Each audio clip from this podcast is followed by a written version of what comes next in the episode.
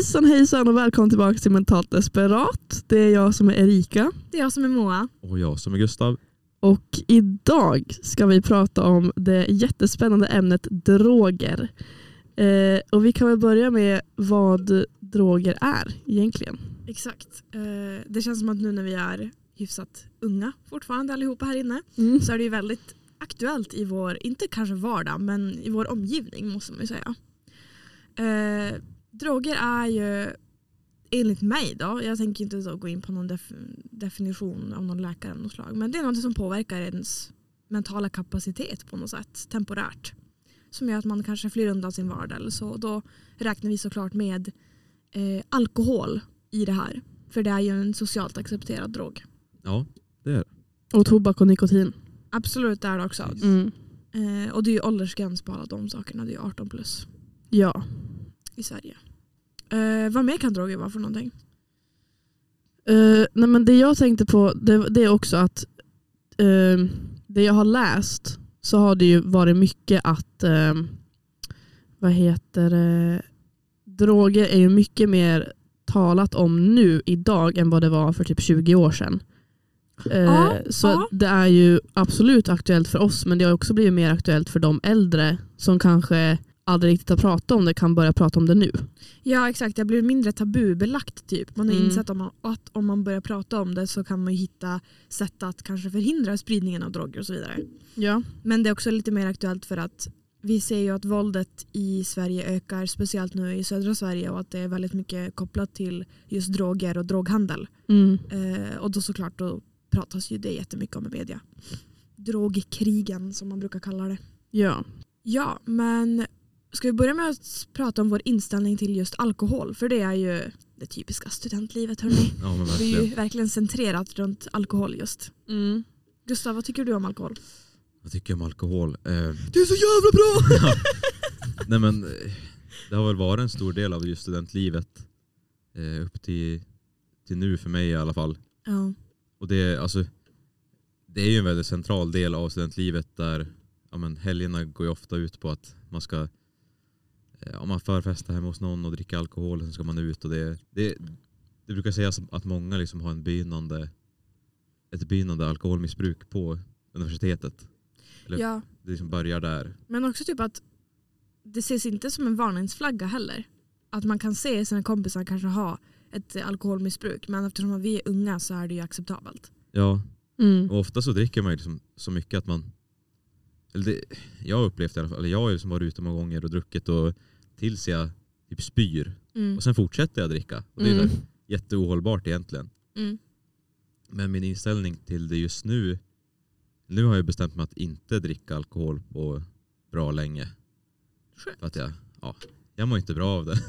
Nej. Och jag börjar ifrågasätta den här kulturen vi har bland studenter också. Att, men vad är det vi håller på med egentligen? Vi, ja, vi pluggar liksom på veckorna, sen går vi ut och förgiftar oss själva i grupp Mm. Egentligen. Och bara, ja, det kan ju vara kul och sådär, men det känns ju inte hållbart i längden. Om man ska Nej. hålla på sådär i flera år. Nej gud nej. När, när började du dricka? Eh, jag gammal var, var du? 19 den första gången. Ah. Så jag var lite, Lite sen in alltså. ja faktiskt. Det var i Erikas ålder. Ja. Då, du, Mm. då han började dricka. Jävlar. Var, varför Varför inte för man behöver sent? fråga så men alltså Nej men jag vet inte var, vart det var, för jag kommer ihåg på högstadiet så var det då var det många kompisar som, ja men vad var man då, typ 15. Högstadiet, Som, ja. ja, de, de höll på att festa och sådär och jag kände bara nej, men det där, det känns inte som min grej riktigt. Mm. Jag motsatte mig det på något sätt. Okej. Jag tyckte inte, det tilltalade inte mig. Jag vet inte om det kommer hemifrån mina föräldrar eller vad, vad det beror på. vet jag faktiskt inte. Men sen Var- typ hela gymnasiet och sådär så var jag eh, tillsammans med en tjej som typ delade de värderingarna också. Att det, Mm. som ja, men, tyckte inte att alkohol var något bra. Eh, men sen typ ja, men precis innan studenten och så, där, så var det studentfester och det var typ då jag började testa alkohol. För om man fyller år på våren då fyller man ju 19 Ja, precis. Så innan jag, man går ut. jag, hade, jag fyllde där i början av maj så Mm. då, då testade jag. Hur kändes det då? Vad var din första upplevelse? Eh, Nej men, det var väl helt okej tror jag. Mm. Det var, ja, jag blev full och ja, det kändes som väl så här mest mest glad typ. Ja. Ja. Skönt. Spydde du? Eh, nej, Inte? nej gjorde jag Jävlar. inte. Men jag kommer ihåg Ja. att jag hade den här uh, dippen jag brukar ha efteråt. Så Mm. man, har, man har nått sin höjdpunkt av Mm, fyllan mm. och så går det liksom utför och så ska kroppen ta hand om, Giftet. ta hand om alkoholen. Ja. Och då, Sjukt. och då Ja. kommer jag ihåg att jag bara, då kom vi ut till det enda stället som finns i Kramfors typ. Just det, ja. Och där kände jag bara, jag var där i typ en halvtimme och sen skrev jag, bara tog upp min telefon och bara Hej pappa, kan du komma och hämta mig? Då var jag bara, jag var less. Jag är klar. jag, Klar jag, för kvällen. jag, jag, alltså bara, kom. Ja. När Erika hade du din debut? Jag var 17 och 11 månader. Ja. Och det var ju, jag fick ju... Du var bara tvungen att starta en månad innan du fyllde 18. Nej, men för grejen var att jag hade ju hela den här dealen med mina föräldrar. Det här att jag skulle få eh, fyra lax euro och Just det. Betalt körkort om jag var nykter tills jag var 18. Och jag bara... Jävla rebell bara nej. Nej men för det var... Nästan i mål. Ja, men alltså, eh, då, 30 dagar kvar, fuck det. nej men för de sa till mig sen, så, så tog mamma mig till henne, för jag bodde ju eh, inte hemma då. Så, så tog hon mig eh, till hennes hus och så sa hon bara Erika, jag tycker det är dags nu. Jag bara va? Och hon bara, jag tycker det är dags nu att du eh, börjar eh, du får börja dricka nu om du vill. Du får pengarna ändå, du får Jaha. körkortet ändå. Jaha. Ehm, och så sa jag bara, är du seriös? Och jag måste liksom, jag var så rädd att förlora de här pengarna. Jag hade haft mardrömmar om att jag hade råkat dricka och förlorat alla de här pengarna plus körkort. Eh, och Och när jag råkar bara gå in i spritskåpet hemma och hälla i mig alkohol. nej men så här, någon hade typ lurat mig så här, i mig sprit eller någonting. Och så, Jaha. det var liksom sådana saker och sen så eh, ja men så måste jag liksom ha ett skrivet kontrakt av mina föräldrar att de var seriösa med det här. Ja. Vilket jag fick. Du bara jävlar, liksom legala åtgärder liksom. Ja, ja, ja. Men sen, det här var ju helt perfekt för sen så fick jag, eh, eller samma, samma vecka på fredagen, Mm. det här var typ på en onsdag, så sa jag bara, "Ja, men det är ju perfekt för det är fest på fredag. för det var min kompis som skulle ha en eh, eh, temafest med rock. Ja. Och det var då jag hade min första fylla. Jag tror jag sett video från det här. Det har du 100%. Ja. Eh, det är min första fylla och jag spydde som en gris. Okej. Oh. Ja. Ja. Mm. Nej men det är trevligt. Din Moa? Första gången jag smakade alkohol då var jag 14. Damn. Eh, Rebell. men eh, mina föräldrar hade tidigare sagt att ja, men, eh, vi tänker inte stoppa några så här, typ, priser på att hålla dig nykter tills du är 18 för att vi vet ju att hur samhället ser ut och sådär så kommer du ju testa innan förmodligen. Ehm, och då vill vi hellre att du berättar för oss och har säkerhet till oss eh, än att du ska bekänna att du behöver gömma det för att kunna få körkortet till exempel. Så det var jag jätteglad för. Mm. Nej men vi var på min lågstadieskola. jag och två kompisar och vi hade sn- pappa vet inte om det här. Eh, Nu får man veta. nu får jag veta. Nej men han, han lyssnar inte på det här förhoppningsvis. Jag kommer inte berätta att det här, den här podden kommer ut. Eh, nej men eh, de hade i alla fall snott alkohol från deras föräldrar. Det här tror inte jag var första gången för dem. Jag är fortfarande kompis med de här två tjejerna by the way. Mm. Så vi är tre tjejer och går, åker omkring på vår lågstadieskola som by the way är kamerabevakad. jag tror det är typ så här november, ja, oktober, november någon gång för det var pisskallt ute och vi, hade ju, vi var ju 14, 13, 14 typ och ja, vi hade ju inte täckbyxor på oss direkt för när man dricker kan man ju vara snygg och ha jeans på sig. Ja. Och det var säkert minus 15 ute. Eh, de två sneade ju och jag kände ju knappt av alkoholen. Jag blev ju mamma där och försökte inte få hem dem för att de, deras föräldrar är ju hemma. Mm. Jag har ingen aning vad vi tänkte alltså. Eh, men det slutade inte så bra för de kom ju hem. Föräldrarna visste att de hade druckit. De visste att jag var med dem. Så innan de skulle ringa min pappa dagen efter så gick jag och erkände för pappa att jag hade gjort det. För att det är ju bättre att de får höra det från mig än att de får höra det från föräldrarna och att jag sitter och gömmer och ljuger om det fortfarande. Mm. Och då fick vi inte träffa varandra på ett tag, alltså jag och tjejkompisarna då. Och sen så drack inte jag förrän 17 och ett halvt. Började jag igen. Men jag har ju alltid varit svag på alkoholen. Jag har ju inte druckit så mycket att jag har spytt och sådär. Mm. Så det har varit lugna utekvällar för mig. Det är skönt. Ja. Men det är ju tror jag för att mina föräldrar aldrig varit de här Åh, du borde inte göra det, du får inte göra det. I alla fall ditt pappa och min bonusmamma. De har verkligen varit så här. Ja, men inte gjort det till en stor grej och då har inte jag tyckt att det var en så stor grej att behöva ja, men, korsa dem på något sätt. Alltså om ni förstår vad jag menar. Mm. Ja, Jag tycker inte, jag, alltså nu i efterhand, jättenice med liksom fyra lax och allt det här. Men samtidigt, får man det när man blir 18, man har just debuterat med att dricka, Ja. de fyra laxen kommer ju gå till sprit. ja, exakt. Och jag, är så här, jag fattar, inte det smartaste beslutet samtidigt att ge det till en 18-åring. Mina föräldrar bet sig själva i arslet helt ärligt. Alltså, det, de, de är sura på mig men det var ju deras jävla fel egentligen. Det fick- så här motsatt effekt egentligen. Ja, verkligen. Nej för att eh, jag, jag har ju fått pengar av mina föräldrar som skulle gå till körkort och till ja, men, moppe och sånt där. Mm. Så att jag visste ju på något sätt att ja, men jag vet ju att mitt körkort om jag vill ta det kommer bli betalt för. Sen slutade det med att jag betalar med egna sommarpengar ändå för mitt körkort. Mm. Men det är så här, ja, det har aldrig varit på bordet att jag ska få ta det eller inte eller få pengar eller inte beroende på om jag dricker eller inte. Att de bara, nej berätta för oss kan vi hämta om det skulle sluta dåligt eller alltså bara så att vi vet så att du är säker typ. Mm. Eh, min morsa kan vi säga, det är lite annorlunda med henne. Alltså hon var ju så rädd att hon gav mig förslag på hur jag skulle ta mig iväg och dricka utan att hon visste och sånt där typ. Va?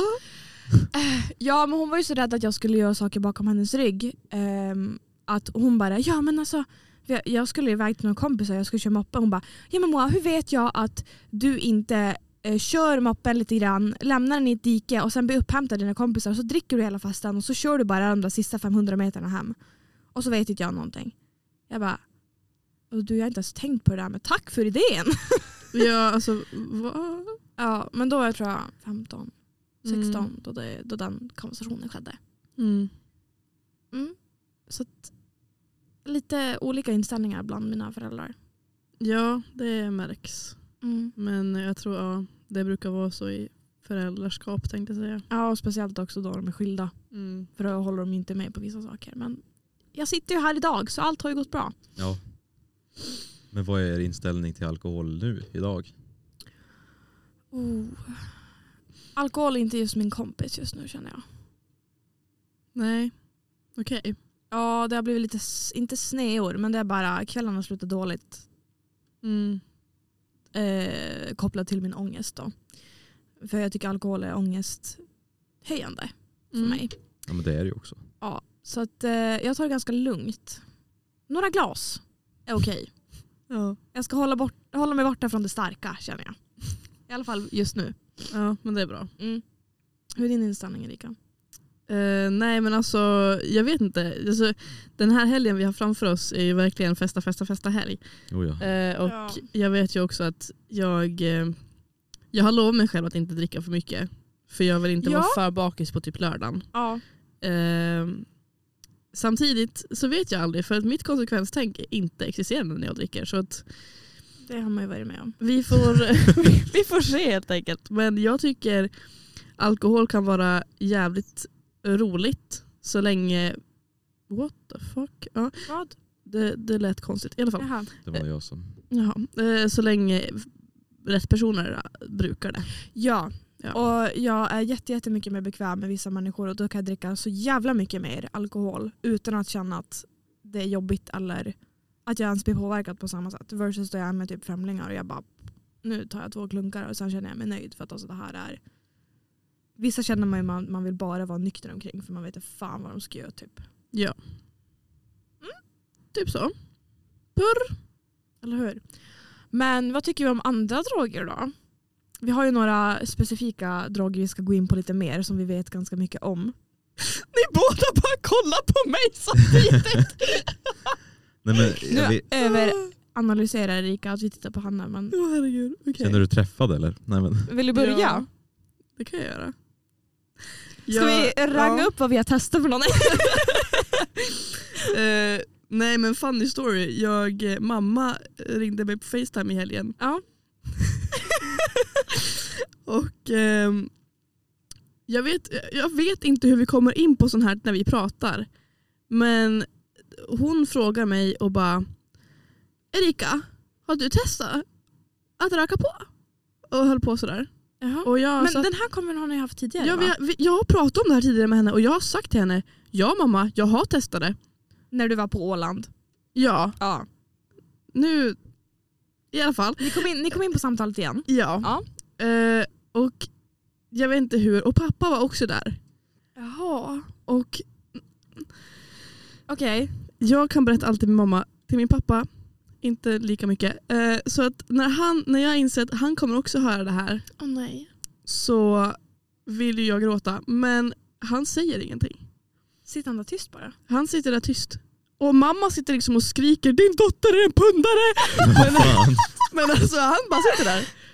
Och jag vet inte om man liksom tog in, alltså om man inte tog in det. Men vad berättade du? Nej men hon sa bara Erika har rökt på? Jag bara, "Men jag har ju berättat det här förut. Ja. Och hon bara, ja men vad sa du då? Det är som att hon, in, hon glömt bort samtalet. Men jag tror det.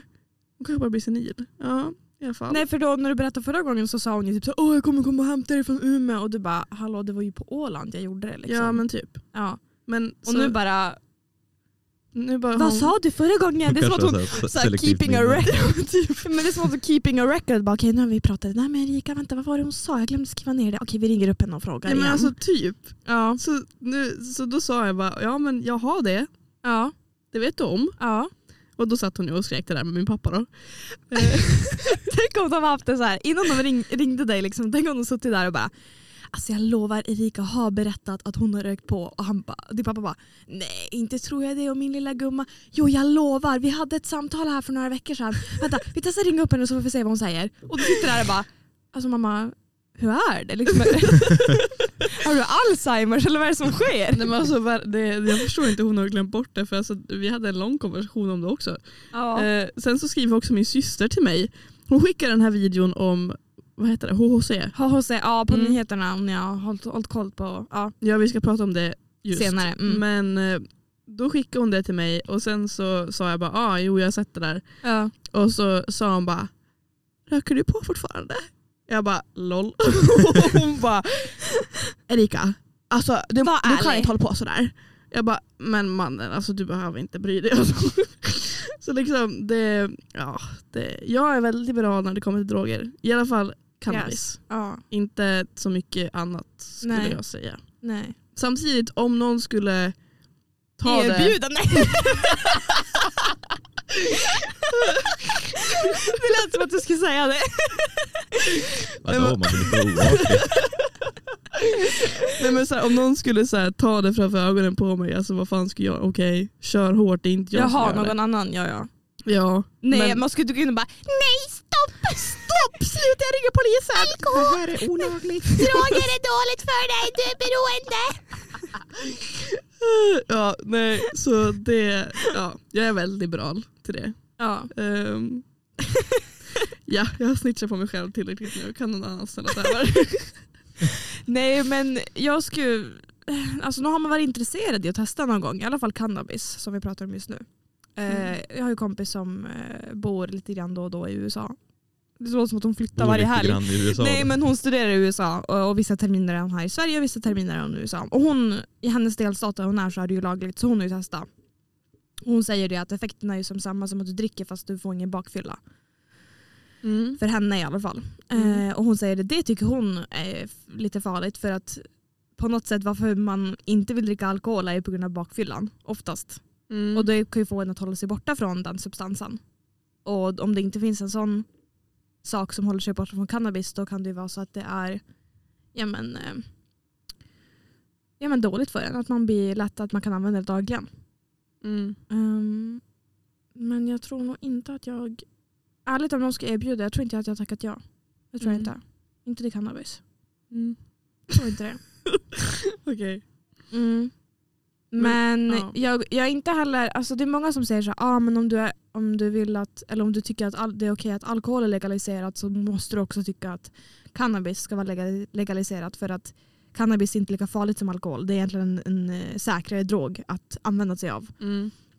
När man tittar på effekten på människor och det här med aggression och allt sånt där skitsamma. Ja. Ni vet the drill. Eh, men jag tänker bara att varför jag inte är för legaliseringen på det sättet är för att jag inte tycker att det ska finnas två substanser på marknaden på något sätt. Som föräldrar måste ha koll på om deras barn använder. Två stycken. Och då sprollar jag om det så att vi alltså, avlegaliserar eh, en av dem och så blir bara en tillgänglig. Det spelar roll om det är alkohol eller cannabis. Men om båda, det blir så svårare för föräldrarna att hålla koll på det. Och så är det så många som har redan ett stigma mot att cannabis är dåligt, speciellt föräldrar. Ja, jag menar. Fast, ja, men samtidigt så finns det ju ändå på marknaden oavsett. Jo det gör ju det, men jag tänker så här lagligt. Alltså, Det skulle ju vara ett säkrare sätt för ungdomar i så fall som testar. För oavsett om det är legaliserat eller inte så kommer det vara folk som vill testa. ja de kommer ju testa. Ja, oavsett. Så att om det finns ett lagligt säkert sätt att framställa det där det inte finns risk att det skulle vara någon så här tillsatsdroger som Mm. kan göra att man får psykos. Liksom. Mm. Då jag är 100% för legalisering. Okej. Ja, jag vet inte. Jag är öppen för diskussioner. Mm. Mm. Hur känner du Gustav? Cannabis? Cannabis. Eh, nej, Nej alltså, men det är ju en vanlig söndagkväll. nej, det, det är ingenting jag har testat. Eller, men jag har väl hört att det, att det alltså speciellt i så här studentkretsar så är det väl folk som håller på med det. Och andra, sort, andra substanser också. Mm. Men det, alltså jag tror inte det är någonting jag skulle vilja testa. Jag, jag ser inte vad, vad fördelen skulle vara. Det känns bara som en, ja men typ som, som ofta med droger är att det är, det är som en så snabb kick. Och Jag tänker typ flyktväg. ja, men det, man flyr väl verkligheten. Ja men typ som alkohol, man blir gladare ett tag. Eller man känner någonting annat ett tag och det är så väldigt så snabbt. Och nej, jag vet, jag vet inte om jag har typ anlag för att lättare bli beroende av saker eller inte. Men jag är väldigt försiktig med, jag tror inte jag skulle heller testa om någon skulle erbjuda mig. Nej. För jag vet att det, det är lätt att fastna i. Mm. Och det är svårt att ta sig ur också. Jo, jag har beroendegener från båda sidor av min familj. Men det är båda relaterat till alkohol. Mm. Mm. Det är som också därför jag har varit lite försiktig. Om vi ignorerar då jag testade då jag var 14. Men eh, allmänt efter. Nej jag vet inte. Kan man bli beroende av cannabis? Finns det beroendeframkallande medel i det? Det är väldigt mycket diskussion om det. Och Ja. de forskningar jag har sett så har sagt att man inte kan det. Mm. Det finns ingenting som, som är så. Men Men samtidigt kan man typ bli beroende av cola. man kan bli beroende Inte av vad som helst. Nej alltså då menar jag Coca-Cola, drickan. Alltså, Ja, men socker och koffein. ja exakt, man kan ju bli bero beroende av det också. Men just den här eh, känslan av lugn som blir. Mm. Det kan man 100% bli beroende av. Ja, Det, det, det är det jag tänker. ja. Men just jag vet inte om man kan bli beroende av själva ämnet som är i. Jag tror det är mest känslan Ja, som kommer. Ja men jag tror det, jag tänker det är samma med alkohol. Folk Ja. som är alltså, alkoholister är ju förmodligen beroende av känslan de får av att dricka alkoholen. Ja. Ja. Men eh, om man kollar på andra droger som jag... Jag har aldrig testat någon narkotika vad jag vet. Eller sån narkot- det är skillnad på drog och narkotikaklassat. Mm. Och, alltså, drog som jag har testat, alltså, det kan ju vara typ koffein. Jag testar snus om Ja. det finns nikotin i. Mm. Mm. Och så har jag- testat olika, eller jag tar varje dag en antidepressiv medicin. Ja. Det är massa, så här, massa mediciner innehåller väl någon sorts drog. Mm. Ja. Speciellt eh, ja, men SSRI och SRNI och alla de här eh, olika som påverkar hjärnans signalsubstanser. ja men kan man typ inte så här, man kan ju använda sig av eh, Alvedon och Ipren också typ i högre mängder. Ja, eller typ eh, Mm. Nässpray. Ja. Det är ju jätte, folk är ju extremt beroende av nässpray. Ja. Mm. Det är sjukt. Eller hostmedicin. Nej, men, Lin. uh. Ja. Ja. Nej men har ni stött, har ni stött på på fester droger? Har ni sett saker ske? Inte narkotika. Nej. Nej. Mm. Jag tror... Okej, så det var ingen män? Eller? Va? Var det någon män? Eller vad sa vi nu? Alltså några droger. Ja, Ja. alltså narkotika, inte att någon sitter och snortar eh, i, i pren i ett hörn utan så här, eh, narkotikaklassade droger, illegala droger. Ja, nej det har inte jag upplevt. Jag låter som en undercover cop när jag sitter där. ja, vad heter personerna på festen? Namn och Eh, adress? Nej men eh, jag, jag har inte, alltså, det är ingen som liksom har tagit fram liksom en, en eh, bräda och sen börjat lina upp Nej. koks. Men alltså så här, eh, jag vet ju att eh, på en hemmafest vi hade på Åland. För övrigt, Åland är den mest drogtäta orten i hela Ja. Finland. I alla fall. Ja. Eh, då så eh, var det några som gick till, eh, gud vad heter det? Dasset Ja. och snortade några Okej. linor. Ja. Eh, jag såg ju aldrig hända så jag har ingen bevis själv på det. Nej. Eh, men det var också folk som jag vet att skulle kunna göra det. För Ja. att de håller på med lite vad som helst. Så att, ja. Nej, jag tror bara jag har träffat personer som är narkotikapåverkade. Mm. Eh, eller som har varit nyktra och skryter om att de använder Mm. droger. Mm. Mm. Och det, de flesta har varit killar, eh, varit äldre än mig och då är det snack om alltså, kokain. Ja. Och de bara, det, det är det hår, det är det hår. Man, det, de bara, ah, men kokain det är ju typ någonting man gör varje helg typ. Eller sådär. Och sen bara, men jag skulle aldrig röra heroin. Man bara, Man bara mm, vänta Fast, hur är du, ja, exakt. Om du håller på sådär mycket med kokain då är det ju bara ett steg till och så är, det, är du där. Ja, det är ju som, eh, gud vad heter den? Wolf of Wall Street. Man ser Ja. bara hur det går nerför i Ja. varje scen typ. Ja. Så att eh, ja. Det är som morgonkaffet för vissa är liksom en lina för andra. Man bara, mm, ja. Men bygger man typ inte upp en tolerans också? Jo. Med droger? Att man ja, behöver större och större typ, eh, mängd. ja, mängd för att... För att samma. jag, jag känner ju vet du, många sjuksköterskor i min familj. Och en av de här jobbar på eh, en akut, ja, men alltså på ett sjukhus. Och han förklarar i alla fall att eh, de som är drogpåverkade eh, och vill bli av med deras drogberoende, det här kan vara allt från heroin till kokain. Men typiskt sådana starka droger och varit påverkade väldigt länge.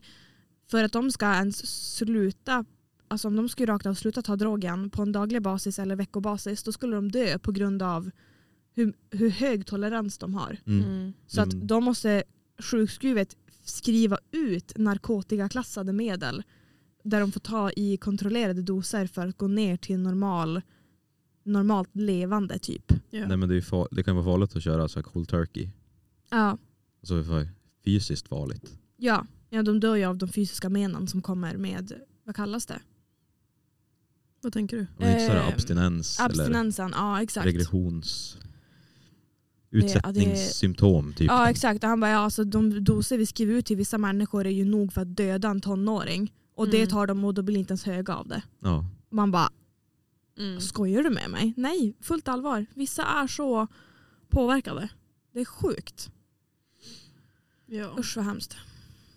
Så vi alla kanske håller med att kokain är inte någonting som ska in på Nej. den lagliga sidan av världen. Nej, men jag tycker ju alltså även FN har ju också klassat typ cannabis som en samma nivå som alkohol och Ja, tobak och nikotin och sånt. ja. Så att Och legaliseringen i USA också. Det är ju, det, ja. Fin- Finland har eh, ja, medborgarinitiativ har kommit upp till Finlands riksdag. okej. Eh, Så nu måste de ta upp det för det har fått 50 000 underskrifter. Ah. Så nu måste de ta upp det och rösta om det. Jag tror vi har en ny, eller vi ska ju få en ny regering. Jag tror ju inte att det eh, kommer gå igenom med den kontroversiella och konservativa regeringen. Men De som är så kärt kompis med eh, vad heter han? Jimmy Åkesson. ja, Ja. Jimmy Boy. Eh, men eh, i alla fall, jag Det tycker är ett det, försök. är, jag tycker det är inte kul att se. Jag tycker det är intressant att se. Ja. Att Finland också, som är annars Av är alla, väldigt ja. gammalmodigt land. ja, för jag tänker att Norge skulle kanske ha större chans eller risk eller nu vad man säger att öppna Mm. upp den frågan. Ja, för jag vet, Tyskland har väl också haft den frågan och Portugal? Jag vet inte. Nederländerna är ju redan igång och förbi den frågan. Ja, gud ja. Där är det ju legaliserat. Coffeeshops. Ja. Ja. Ehm, och ja. Italien va? Italien. Ja, min, min mamma och hennes kille var ner till Italien och då skickade hon en bild på en cannabisbutik.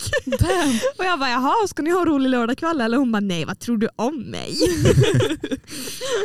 Nej men jag vet ju att eh, alltså, typ när vi var till Rhodos då, då var det ju typ så här cannabis shops i situationstecken men det är ju Ja. inte cannabis det är typ eh, något annat medel som är i liksom Ja men det kanske var det också. Jag vet inte. Alltså, det, det behöver inte vara ett cannabis shop i, ja, men där min morsa var. Det kan ju vara en sån här Ja, för Ja, vissa vill ju liknande bara så här- substans. Ja.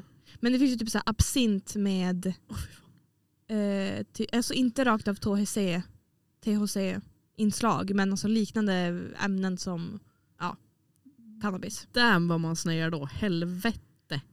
Ja, Det där lät inte bra. Det där tar inte ens jag. Alltså, fy fan vad äckligt. Usch. absint. Nej men absi- absint och THC. Ja. Då får man ju något fel. Alltså, då är det ju psykos på riktigt. Hjärnhalvorna börjar bråka med varandra. Nej, men, Eh, ja, fy fan. Nej men det har ju varit på nyheterna nu den här HHC-vågen höll jag på att säga. Men det är ju typ det. Ja. Eh, Ett ämne som inte än är narkotikaklassat som säljs på vanliga butiker Mm. i Sverige. Som är kemiskt likt THC. Ja, exakt. Det är ju THC är ju cannabis och så är det ju eller THC är ju andra substanser också men det är mest känt för cannabis. Mm. Och sen har vi HHC. Men eh, det är fortfarande att det måste säljas till de som är 18 plus. För att det, det sitter typ i vapes och cigaretter. Alltså det, är, Var det inte i godis också? ja, det var ju godis men det säljs ju typ bara på sådana här typiska 18-års Mm. Ja. För det, det är inte på ICA direkt. Nej. Nej. Så att ni kan vara, lösgodiset det är rent och klart. Det är lugnt. Ni kan fortfarande handla där till era barn. Men det är väl ofta så man gör med typ spice och sånt där också. Att man modifierar lite grann så Mm. eller så man kringgår Ja, lagstiftningen. ja.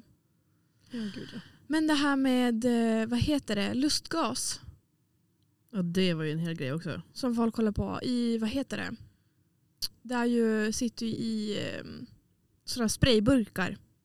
Alltså typ, inte hårspray men vad heter det? Torrschampo. Ja, man inhale- inhalerar det. Ja. Alltså inte, man sitter ju inte och sprayar torrschampo i munnen. Man, är, man öppnar ju upp och håller på och sådär. För det var ju jätte, det började vara några månader sedan som det blev jätteaktivt, aktuellt i samhället. Ja, Det var gud typ i ja. somras. Jag vet ju, alltså jag, jag hade, Va? varför låter det så här? Det låter ingenting. Eller vad hör du? Jag hör ingenting. I hörlurarna? Ja. Nu. Lite glapp. eh, ja. Eh, ja, jag hade ju kompisar som åkte ner till Uppsala såklart. Och eh, ja, men körde lite lustgas. Och eh, alltså det är ju dödligt. Vad är Ja. ens effekten av det? Vet ni det? Jag vet, alltså jag tror att man bara blir så här skrattig och lugn. Det är ju så man får när man, alltså, när man ska föda barn. Ja, just det. Men var det inte någon typ 14-årig tjej som dog I? Luleå, Ja. ja, Mm. uppe. Hon var ju typ, hon var ju jätteung. Mm. Ja, och då var det ju att det var ju med torrschampo. Mm. För grejen där är väl att man, alltså, hjärnan får typ ingen syre till slut. Det är något sånt att det blir syrefattigt. Och så då, Jaha. att Nej. gas, eller alltså jag kan inte exakt det här men Nej, vi har aldrig, jag har aldrig förstått effekten på det. Varför man gör det. Nej, men det, är- man- alltså, det ses ju som en kul grej bara. Folk fattar inte effekterna förrän nu typ. Ja. Och vem kom också på att öppna upp en typ torrschamposburk och bara nu ska jag sniffa in det här. Men alltså det är för, de har, man sniffar ju typ bensin och Ja, färg. där. Ja, färg. Jag mina, lim. jag, jag mina sharpies, alltså whiteboardpennor luktar ju jättegott. Ja, men de kan man ju bli hög på. Kan man? Ja. 100 Fan, jag måste passa mig. Nej, jag sitter inte och sniffar så ofta. Men... Och alltså i garaget luktar det ju alltid så jävla gott. Ja, alltså står jag i ett garage, jag kan ju stå i timmar och bara... Ja. Men jag kan ju samma sak i tvättstugan. Då kan jag också bara sitta och... Ja, ja. Det luktar jättegott i tvättstugan. Inte stabilt tror jag. I längden. Nej men. Alla hjärnceller behöver man ju inte. Nej. Vissa har gärna åkt så det är shit. Nej för vet du, det, Ehm, ja. det enda cannabis man har tittat på, alltså effekterna är ju att man har ju längre tid att eh, lära sig in. De typ så här 24 timmarna efter att man har eh, fått effekterna av cannabis har man ju svårare att ta in eh, saker man lär sig. ja. Att processera det och göra det till lång, långa minnen. Mm. Korttidsminne och långtidsminne. Ja. Det är den effekten jag vet. Mm. Och att om man börjar för tidigt, det tittar man ju på lågstadie och mellanstadieelever. Eh, om man börjar för tidigt så påverkar det så här permanent inlärningseffekten Mm. Typ. Det är därför om det skulle legaliseras så ska det legaliseras till en 18 eller 20 årsgräns. Eh, för det är ju som med alkohol också, alltså man ska inte ta det för tidigt. Nej, jag tycker att det är sjukt. Alltså, när jag var yngre så bara Åh, 18, ja, men man är gammal nog lalala", alltså för att dricka alkohol och sånt där. Men tänk, när man tänker tillbaka på hur liten var man när man, när man var 18. Man bara Nej, men det var ju inte aktuellt för mig att börja dricka då. Om man tänker också på vad, vad män gör när de blir påverkade av alkohol. Tack. Ja, med deras icke-existerande konsekvenstänk. Mm. Men eh, alltså, folks eh, konsekvenstänk är väl inte helt utvecklat förrän de är 25 heller. Mm. Nej, exakt. Men att stoppa, att stoppa en alkoholgräns vid 25 är lite högt. Men att det finns ju redan al- alkoholgräns för systemet vid 20. Ja. Att pusha alkoholgränsen när det gäller att få vara ute och festa till 20 också. Men det kan jag bara säga nu när jag är efter 20. ja. För att alla innan 20, då hade jag ju känt nej det ska vara vid 18. Det hade Ja. jag tyckt. Jag tycker alkohol, alltså, var, varför är det så socialt accepterat? Jag, Men det, jag tror att det är för att det har varit så himla länge. Ja.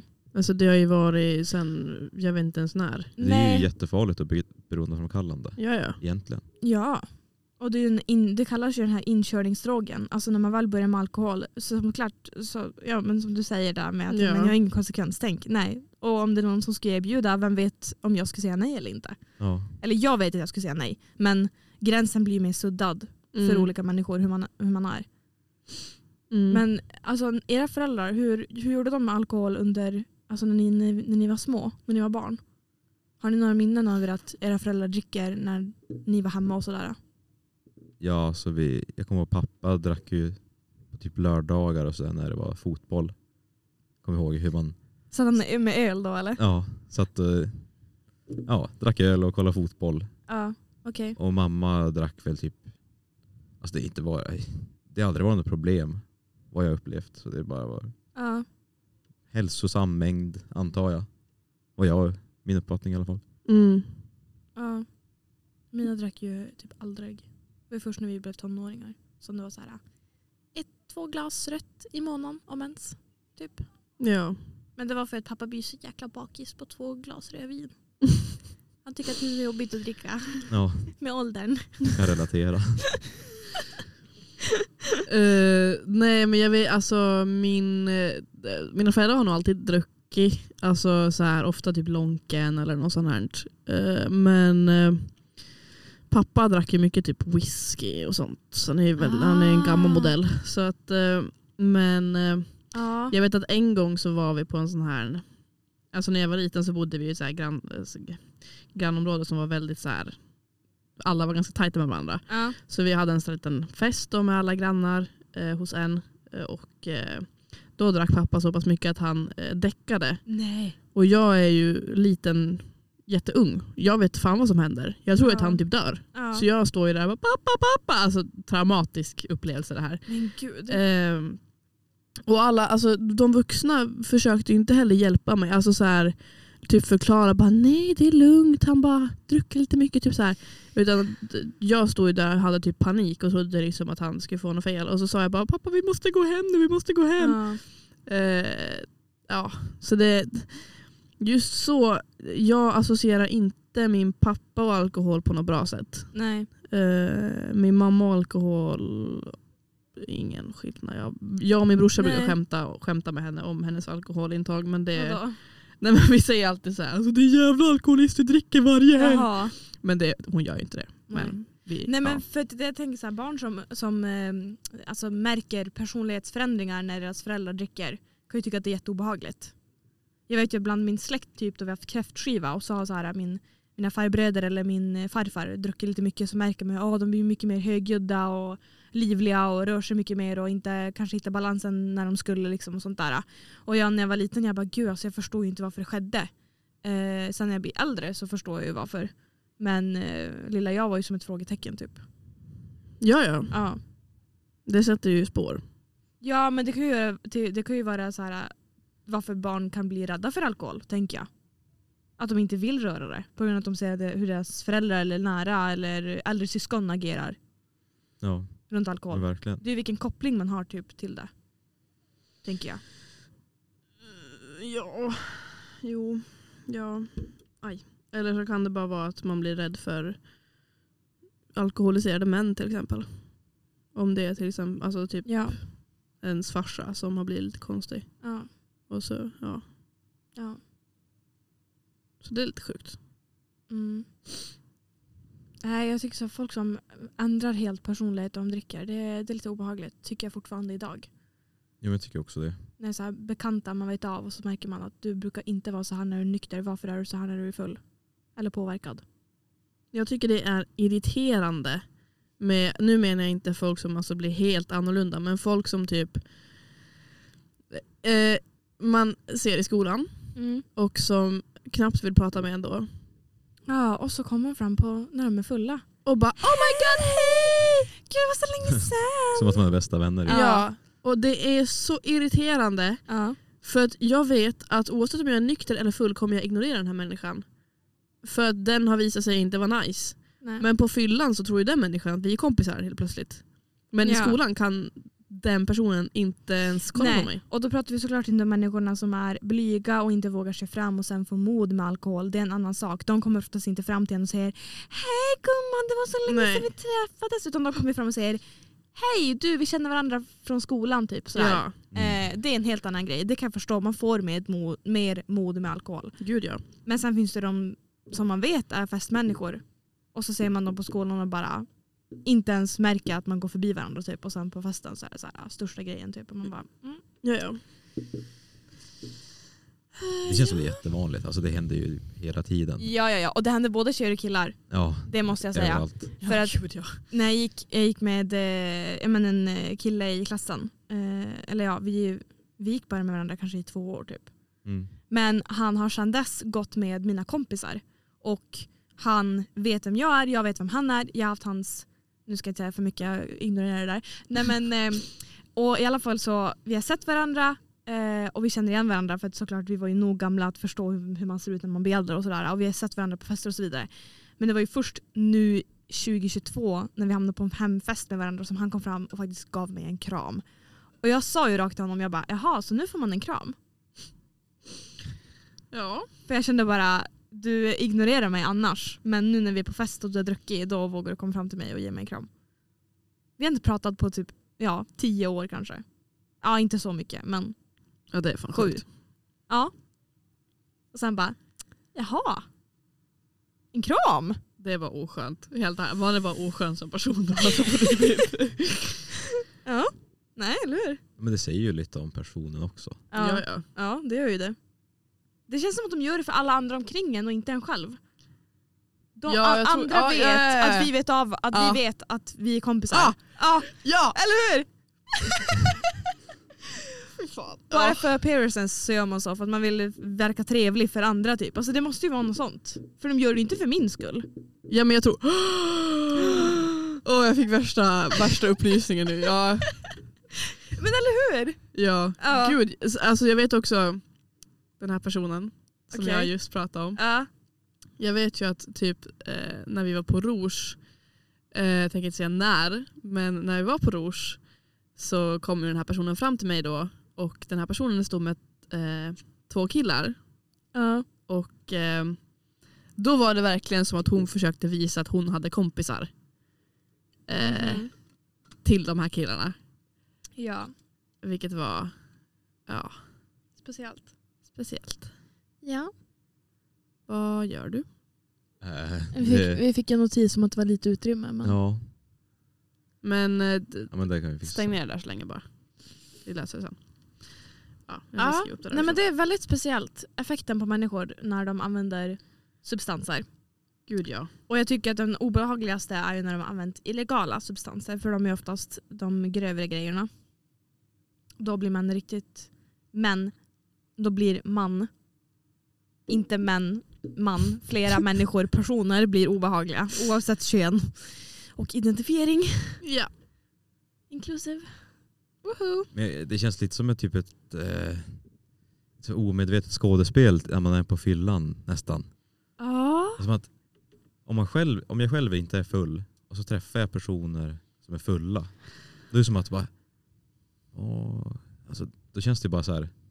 Då känns det inte som att man är på samma så här, våglängd. Nej. Humör Det stämmer. eller så här, sinnesstämningsmässigt. Ja. Nej gud nej. Som att det, de bara, De är som så här tre trappor upp och man bara mm. ja, ja jag vet inte. Nej men ni vet, det finns ju massa studier på när man släpper in massa människor i ett rum och så serverar man alkoholfritt vin och så tror de att det är alkohol i vinet. Och så blir de fulla och tänker att, för då ger man de här människorna deras bilnycklar sen. De bara nej jag kan inte köra, jag har druckit alkohol. De bara nej det är alkoholfritt. Och då har de ju uppfört sig som om de var fulla för de trodde att de var det. Ja, men placebo Men det var ju bara fejk. Ja, placebo är jättestarkt. Ja. Det ska vi testa på dig i helgen. Nej, Ja, Nej jag orkar inte skämma ut mig mer än vad jag redan gör. Alltså. Jag låtsas ge dig en massa typ, såhär, vodka shots och du bara okej okej och så är det vatten istället. Det finns inte en chans att jag ens tar vodka Nej jag vet. Det är du en pussy kring. Det måste jag tar vodka Ja, men det, shots. det, det säger jag för att min, mina första fyllor var kring vodka och efter Okej. det kan jag inte dricka det. Det är samma sak med Minto. Ja. Vet Ja. ni vad jag har märkt, eller som jag märkte på grund av TikTok? Vad? Tequila är gjort för kvinnor. För, Jag älskar för tjejer. tequila. Att se killar försöka ta tequila shots, det går inte. Nej. Tequila är gjort för kvinnor. Ja. Jag älskar att ta tequila shots. Ja, det gör Alltså det. på vilket sätt då? Nej men alltså det är så här, äh, tequila det är som att det går som vatten ner i tjejer och sen så tar det emot så sjukt mycket för killar. Det är typ, Ja. alltså, när jag ser video på när killar tar tequila shots versus tjejer, alltså det är ja, det är som att det tar stopp för dem. Jag ska ta tequila i helgen. Men sen så tycker jag att whisky går ju mycket ner lättare för killar än vad jag tycker att det gör för tjejer. Aldrig druckit whisky, kommer aldrig Ja. göra. Whisky tycker jag var jättesnuskigt. Alltså det Ja. smakar inte Vi har ju bra. luktat på whisky, det var ju det David drack. Åh, fy f- Åh. Ja, jo. Det Ja. var ingenting för mig tror jag. Nej det är inget för mig heller. Men Alltså, det är, ja. Tar jag hellre tequila än whisky. Alltså det är så himla Ja, olika ja, saker. ja, ja, ja, gud ja. Men bara, alltså, uh. Jag tänker så här, whisky också typ så här, det är sån så här gammalmodig. Nej, men jag får så här, alltså liten gubbe 55, sitter hemma, eh, kollar på typ någon jävla dokumentär. Antikrundan. Ja, Ja. Antikrundan. Nej, jag ser ju mig framför typ så här en businessman, 40 plus, tuff dag på jobbet, kommer hem. Och whisky och en kokslina. Nej, ja, men typ whisky och en cigarr tänkte jag framför den öppna elden i fåtöljen, i pappafåtöljen typ. Det är vad Ja. jag tänker när jag tänker whisky. Nej fy fan Och alltså. sådär uh, wannabe jurister, civilekonomer som sitter med whisky på en hemmafest typ med Ja. cigg i handen. Helvete! Eller hur? Och sitter de också typ så här i skjorta eller kavaj eller någonting och tänker att de ska vara coola och Tror att de är backslick hår. så bra. Ja, back, alltså backslick liksom. Ja, ja. Nej det var pinsamt alltså. Med deras så här investeringar de tittar. När de tradar. När de tradar. Och så måste man spela golf. Ja, ja. Fy fan, nej jag orkar inte. Jag vill inte ens tänka på det. Det alltså. eller betta på hästar. Ja. Ja. Betting. Ja. Ja. Fy fan. Ja, Så om ni känner igen er alla whiskykillar som lyssnar, ta åt er. ta åt er snälla för det här är Eller hemskt. om, om ni vill bli sådana människor, fine, kör hårt. Mm. Men ditcha linan i så fall. Ja, ta Ja. en cigarr istället om någonting. Ja. Eller lite Lundgrens. Ja, det funkar också. Vad är. Lundgrens? Snus. Snus. Jaha. Ja, ja. Ska vi, känner vi oss klara? Ska vi gå vidare till ris och ros? Eller vill du säga något avslutande? Eh, nej, det enda jag har suttit och tänkt på det är att om man skulle eh, det som är negativt om man skulle legalisera droger som jag inte hade tänkt på själv att jag kom på det eller jag fick det förklarat för mig när jag diskuterade det här med en man. Ja. Ehm, då sa han att eh, det skulle vara bra med legalisering men om cannabis legaliseras då kommer ju de här kriminella gängen som pushar cannabis pusha något annat Exakt. Eh, som är farligare än cannabis. Eller blir officiella, alltså de, de startar en massa shops typ. De kan ju också välja att gå den lagliga vägen och sälja cannabis och bli businessmen. Och, Ja men det kommer ingen göra. Nej exakt. Nej. Då, mm, ja, det, det jag tänker mig För jag tänker väl att då, då säljs väl cannabis på apotek först. ja, det jag tänker mig är att det kommer ju bli som ett systembolaget fast för cannabis. Ja, Eller så säljs det på systembolaget. Ja, eller på apotek. Ja. För om någonting ska legaliseras kommer det först legaliseras inom medicinska verket. Där Ja. man får använda det på grund av kroniska sjukdomar eller så. Och Ja. sen kommer ut all- till allmänheten och behandlas med hjälp, alltså typ ångest och depression och allt det där. Ja. Men det är en lång väg dit. Det är en lång väg dit, absolut. Ehm, det är bra att andra länder gör det nu för då kan, om andra länder ser positiva effekter av det så kan man ta vidare av det. Ja men jag tänker så här, typ, om tio år i framtiden då har ju, då har ju säkert alltså både Nederländerna och USA främst fått massa studier på hur drogen har påverkat deras eh, befolkning och utbildningssystem och så vidare. Ehm, och då kan vi kanske se då om det är värt det eller inte. Eller eventuellt Finland. Eller eventuellt Finland. Ja, Man kan hoppas och tro. man kan ja exakt. Mm. Vi tänker så här, vi kan titta på alla försökskaniner först. Men det är ju så man brukar göra. Ja, och bara kör ni. Och Ja. så tittar vi bara. För då är det heller inte en lika lång diskussionsprocess Nej, exakt. till exempel i Sverige om andra länder har gjort det och man har sett positiva effekter av det. Ja. Eller i alla fall inga negativa effekter. Exakt. Fast det kommer ju alltid vara negativa effekter. Ja. Men, Men- vad fan ska gängkriminaliteten pusha istället? Mer koks, mer men LSD, alltså- mer eh, vad Ja, som helst. Det är, ju till och med, det är ju på, på tal om det här med psyk, alltså psykedeliska substanser. Att, att eh, de, här man utför studier på dem. Och ja, det har jag också sett. jag, jag kollar på en dokumentär på Netflix som heter eh, Fantastic Fungi. Som snackar ja, men dels om vad svampar är för någonting och hur de Mm. finns i näst, ja, men typ överallt. Och så snackar de lite om psilocybin också. Mhm. Jag, jag vet att Erikas hjärna sitter och tänker cordyceps, cordyceps. ja, cordyceps.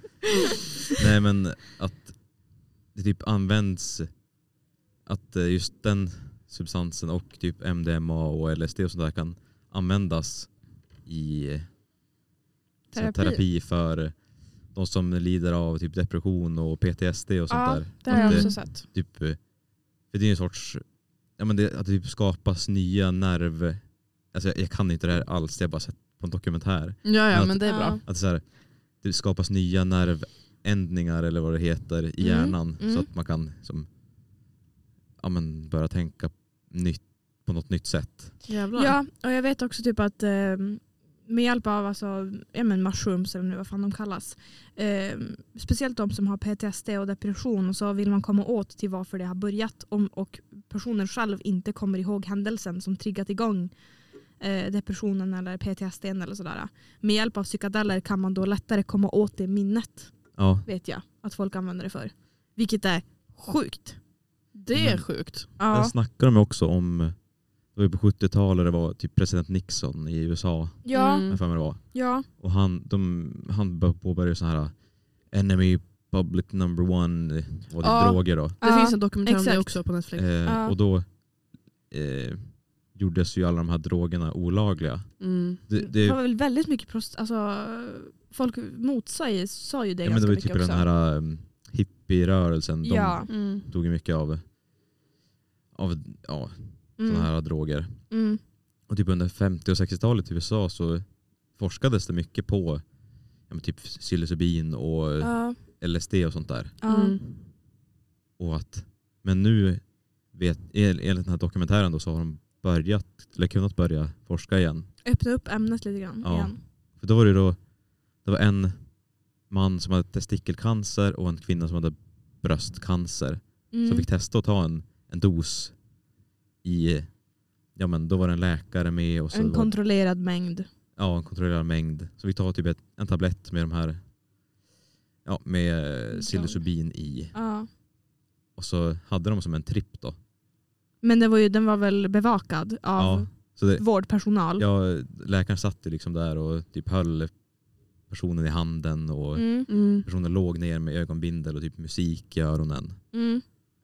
Och det, där handlar det mycket om det här att ja, men, eh, där handlar det mycket om döden, alltså att inte bara ha ångest Ja. inför döden. ja, för att de är ju alltså, sjuka Ja, utan, att, utan botemedel helt enkelt. Ja det, det såg inte så bra ut för dem Okej. just då. Mm. Så då var det så här, läkaren hade sagt innan, ja men, eh, ja, men gör dig redo för att det kanske inte går så bra.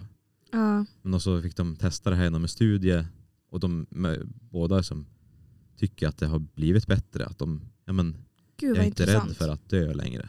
typ. Gud vad intressant. Det var sjukt. Nej, för jag vet att när vi, när, för jag lyssnade på en, en podd när det gäller det här också. Och eh, då sa de att när det just gäller sådana här eh, studier med LSD och sådana typer av, av droger så är det ju engångsanvändning. Ja, Typ max två eller tre gånger under kontrollerade förhållanden och med bevakning av vårdpersonal. Det är ju aldrig att du får utskrivet fem tabletter som du ska ta under ett halvår utan det är ju där du ska få trippen, det är ju på sjukhuset Ja, i en Mm. kontrollerad studio. Så det är inte så att man får gratis tester. nej, Typ att ta med sig hem. smakprov. Ja exakt.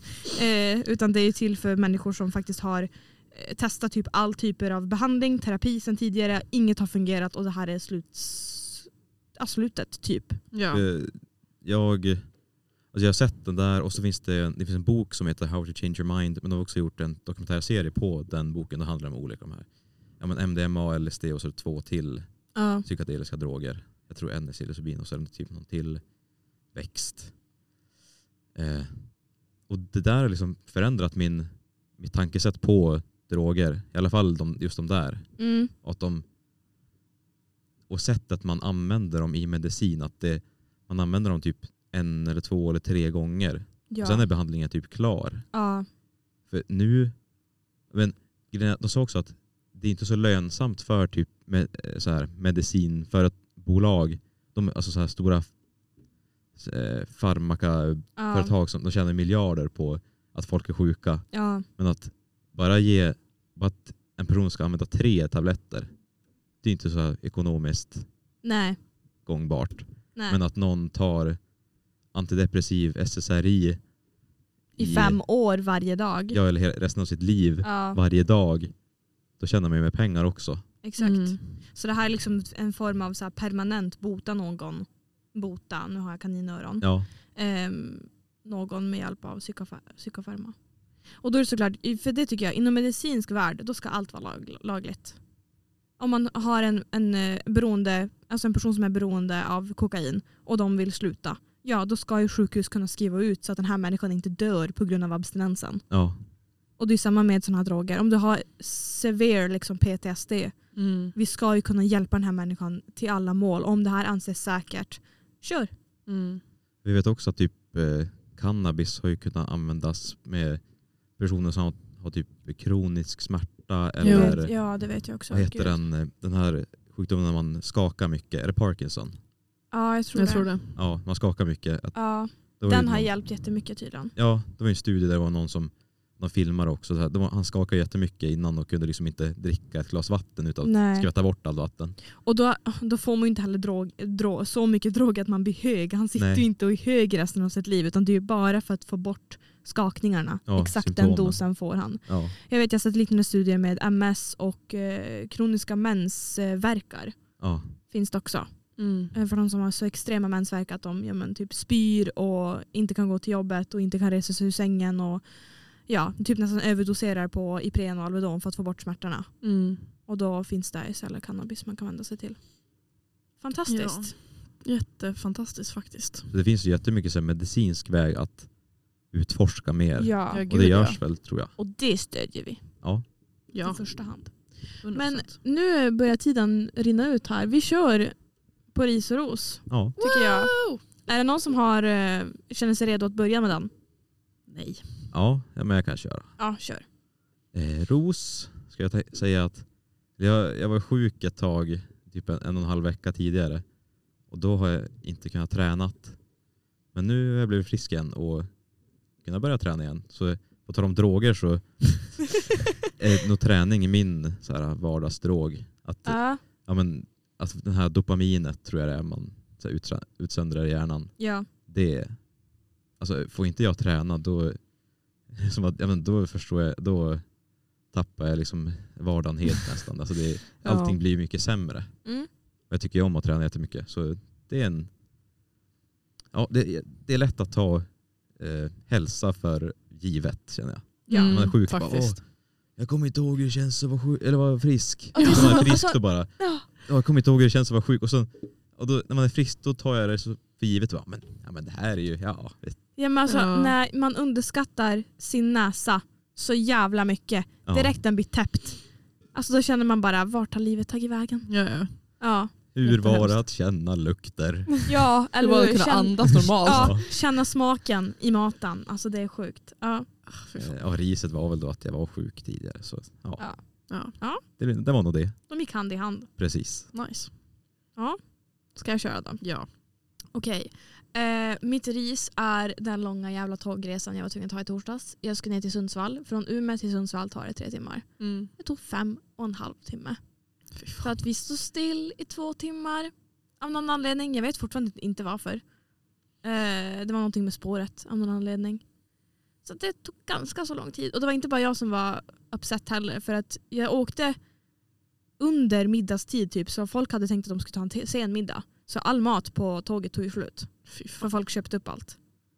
För vi hade ju ingen aning hur länge vi skulle stå- stilla. Nej. Nej. Vad nice. Mm. Sen min, min ros. Där att jag ser så fram emot den här hela veckan som kommer nu. Även om det är tenta på fredag. Mm. Men alltså det, jag har så mycket planer. Jag är så taggad. Ja. Det kommer vara en jättebra vecka. Faktiskt. Vad det är vad jag känner. Eh, Kör hårt Erika. eh, jag eh, jag har suttit och funderat på det här länge. Ehm, vi kan börja med mitt ris.